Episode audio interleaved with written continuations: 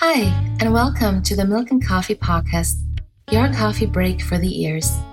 My name is Eva, and I want to invite you to slow down, simplify, and explore the art of cozy living with me. This is your invitation to embrace a more nourishing way of being. So grab a cup and get comfortable. I'm so happy you are here. Hey, hey, hello, my beautiful friends. How are you today? I want to begin this episode by acknowledging that we, our Earth community, once again, is we're going through, you know, some particularly dark days.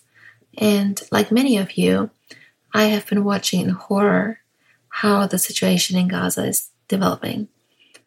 And I wrote a bit about it on my Substack newsletter, Milk, but I wanted you to know that as someone that is desperately trying to understand and to observe from multiple angles and to hold space for the emotionally and physically wounded on each side of the conflict, that I see you as well. And I understand that in the midst of all of this, it feels sort of unimportant, you know, silly even to go about our lives as every other day or to listen to a cozy living podcast. Trust me, as a creator, as a writer, and as a mother, I feel the pain of the world deeply.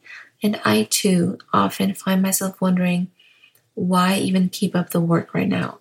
And I have to remind myself that just like with the pandemic or other crises, this too requires art to continue to be art the light to continue to be light, because if the light goes away completely, we will find ourselves helpless and depressed in the dark and alone.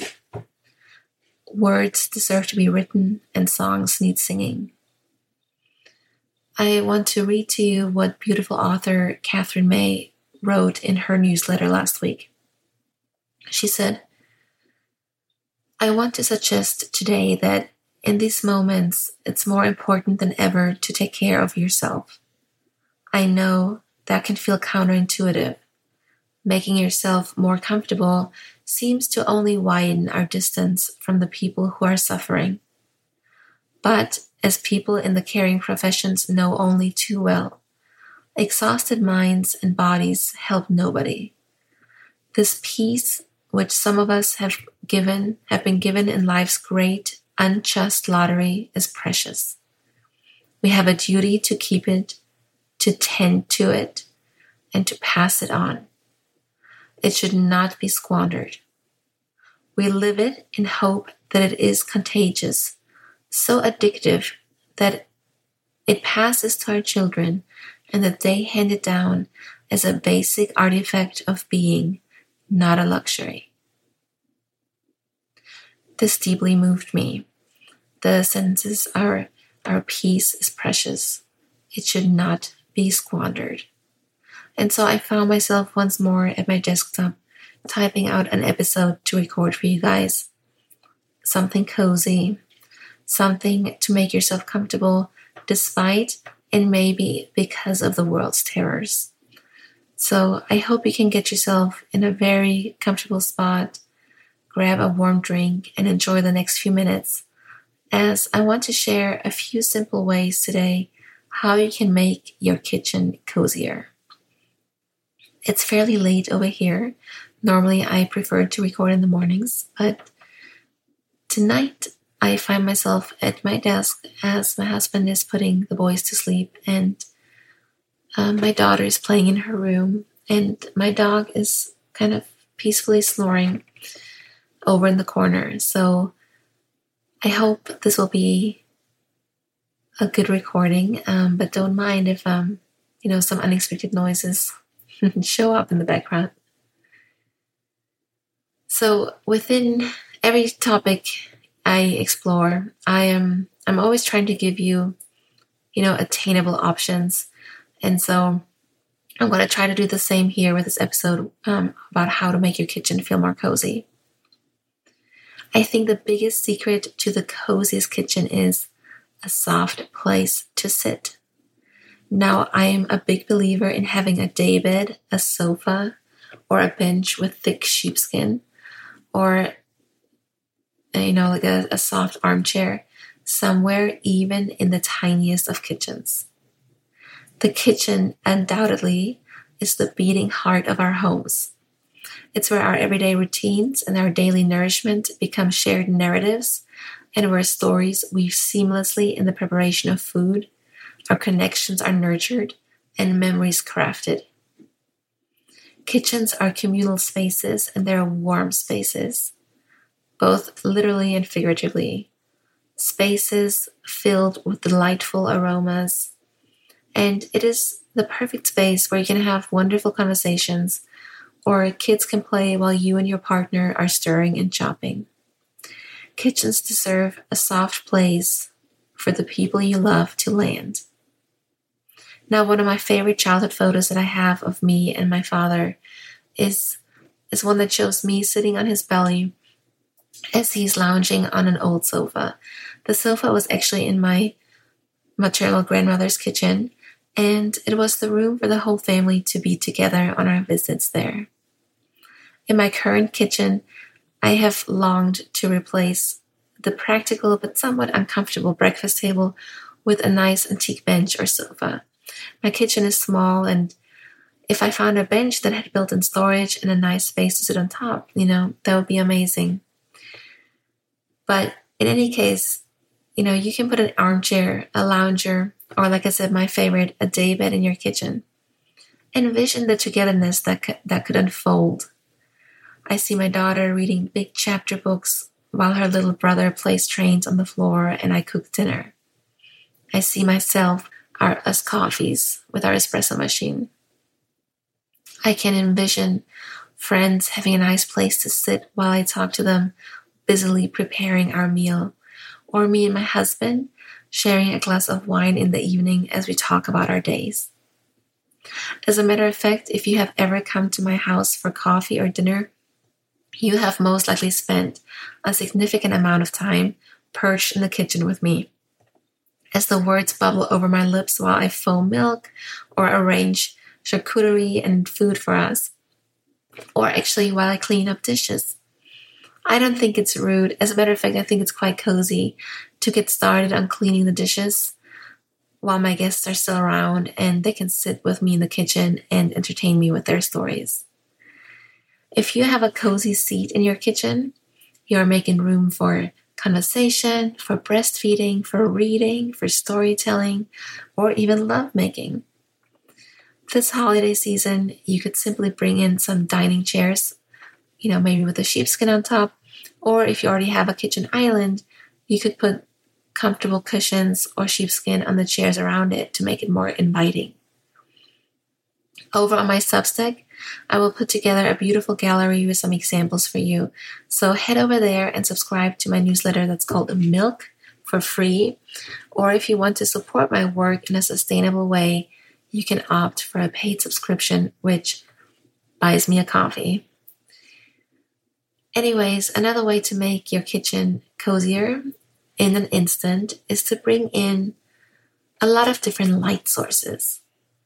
I have found that some homes, especially here in America, come with the brightest, coldest light you can imagine in their kitchens. I don't know why that is. Maybe so that you don't cut your fingers off. I don't know. But instead, try and bathe your kitchen in the soft, golden glow of ambient lighting, transforming the space into a haven of coziness, especially during these colder months ahead. We spend so much time in our kitchens. Why not just make it a space for utility, but a space that also invites lingering in a room with a cocooning sort of ambiance? Especially if your dining area is connected to your kitchen, if you have an open floor plan, you want to make sure that the layered lighting creates a sense of serenity, setting the stage for intimate conversations as well as shared meals in a space of retreat. New fixtures are wonderful, but they can very easily get very expensive. And if you wanted to transform the light and mood in your kitchen, literally today, after you listen to this, you could just start by adding some candles. Now that it is darker for longer and the sun sets sooner at night, I always have candles in the windowsills, lit and sometimes on the countertop. And you could even get some, some simple but beautiful wall sconces to hold taper candles in a fairly affordable way. I think another powerful way to add a layer of soft lighting is to bring in a table lamp and simply plug it in on your counter. Yes, I've said it. I, don't think table lamps are just for your living spaces anymore. I think they belong in the kitchen because the soft glow of a table lamp will cast a warm, intimate light across your counter and instantly make it more cozy. I think table lamps in the kitchen bring in an element of charm and homeliness. If you go to any thrift store, I'm sure you can source a vintage lamp in working condition, or you could snag just a whimsical lampshade that you could add to an existing base. You could browse Pinterest, which I just checked. It contains a multitude of simple and beautiful lampshade do it yourselves. My third tip to make your kitchen a cozier space is to add art especially in the forms of paintings or drawings. Displaying art in your kitchen can evoke a profound sense of enrichment. When adorned with art, this utilitarian space that is the kitchen transcends its practicality and becomes a place of personal expression. Art in the kitchen has the power to infuse the space with character reflecting your individual taste and creativity. It creates a dialogue between the functional and the aesthetic, and it turns the mundane tasks into moments of inspiration. The colors, textures, and themes of art you choose can evoke emotions and memories, imbuing the kitchen with a unique atmosphere. It transforms the act of cooking or dining into a very multisensory experience not just for your taste buds, but you know, also for our visual sensibilities. Whether it's vibrant paintings or vintage prints or quirky sculptures, the art you choose becomes a source of inspiration and a testament to the notion of beauty in any space. It's also a fabulous conversation starter. The act of finding and curating and displaying art in this space is a beautiful celebration of sort of the intersection between, you know, the practicalities of our daily lives and then the beauty and profound impact of visual expression. So when it comes to art, I think that anything goes really. And you may find yourself in a season of life where spending a lot of money on art is simply impossible. But maybe you are also someone who has a lot of negative emotions around spending money on art. Maybe you have um, WASPs or snobby members of the upper class, or, you know, um, whatever biases we, we may have. And I want to encourage you to have a bit of a think on where your emotions stem from. Maybe it is something you heard your parents say, or maybe you doubt your own taste in art and maybe you feel like the world of art is the secret club and you're not a member or maybe you feel like spending money on art is just frivolous and it is the opposite of the grounded work ethic you may have who knows but i do know that there is a lot of emotion around buying art and so i just wanted to quickly share my take on this i think adding art that you personally love especially for your kitchen, can make your heart widen and your mood lift again and again and again. Because it is a daily invocation of a deeply personal beauty in your life. Thus, for me, art is always a good idea. The art you add could be simple. It could be a drawing your child made. It could be an old family photo beautifully matted into a frame. It could be something you have painted yourself. It could be simple and unassuming, or it could be a large piece, a big eye catcher, maybe even a provocation. Art can absolutely be free and not, you know, cost you absolutely nothing. However, it may also very well be that you fell in love with a piece that costs quite a bit. And with this episode, I want to give you the permission to allow yourself to slowly build up money for an art piece you have been eyeing, or even just for the intention of buying art one day. And this doesn't have to be much. I've, I've read of one woman recently who just saved two or three dollars every week until she could afford the painting that she wanted. I feel as women and mothers, we are experts on denying things from ourselves. We would give our last shirts for anyone in our family, and yet we often find it difficult to spend money on something merely because it would add beauty to our lives. But I think it's worth it. Depending on your personal circumstances, you know, it may take months or years to build up the fund for it, but the right artist, the right piece, that's really magical. And, you know, I would consider it. In my kitchen, I have currently three framed pieces on display. One is a black and white photograph with me and my husband and my son Winter when he was a newborn. I was taken by um, my beautiful friend and photographer in the UK, Siobhan Watts. And the second is an abstract print that actually came to me in the form of a thank you postcard when I ordered from a small label a few years ago. Its beauties just struck me, and I have it framed ever since.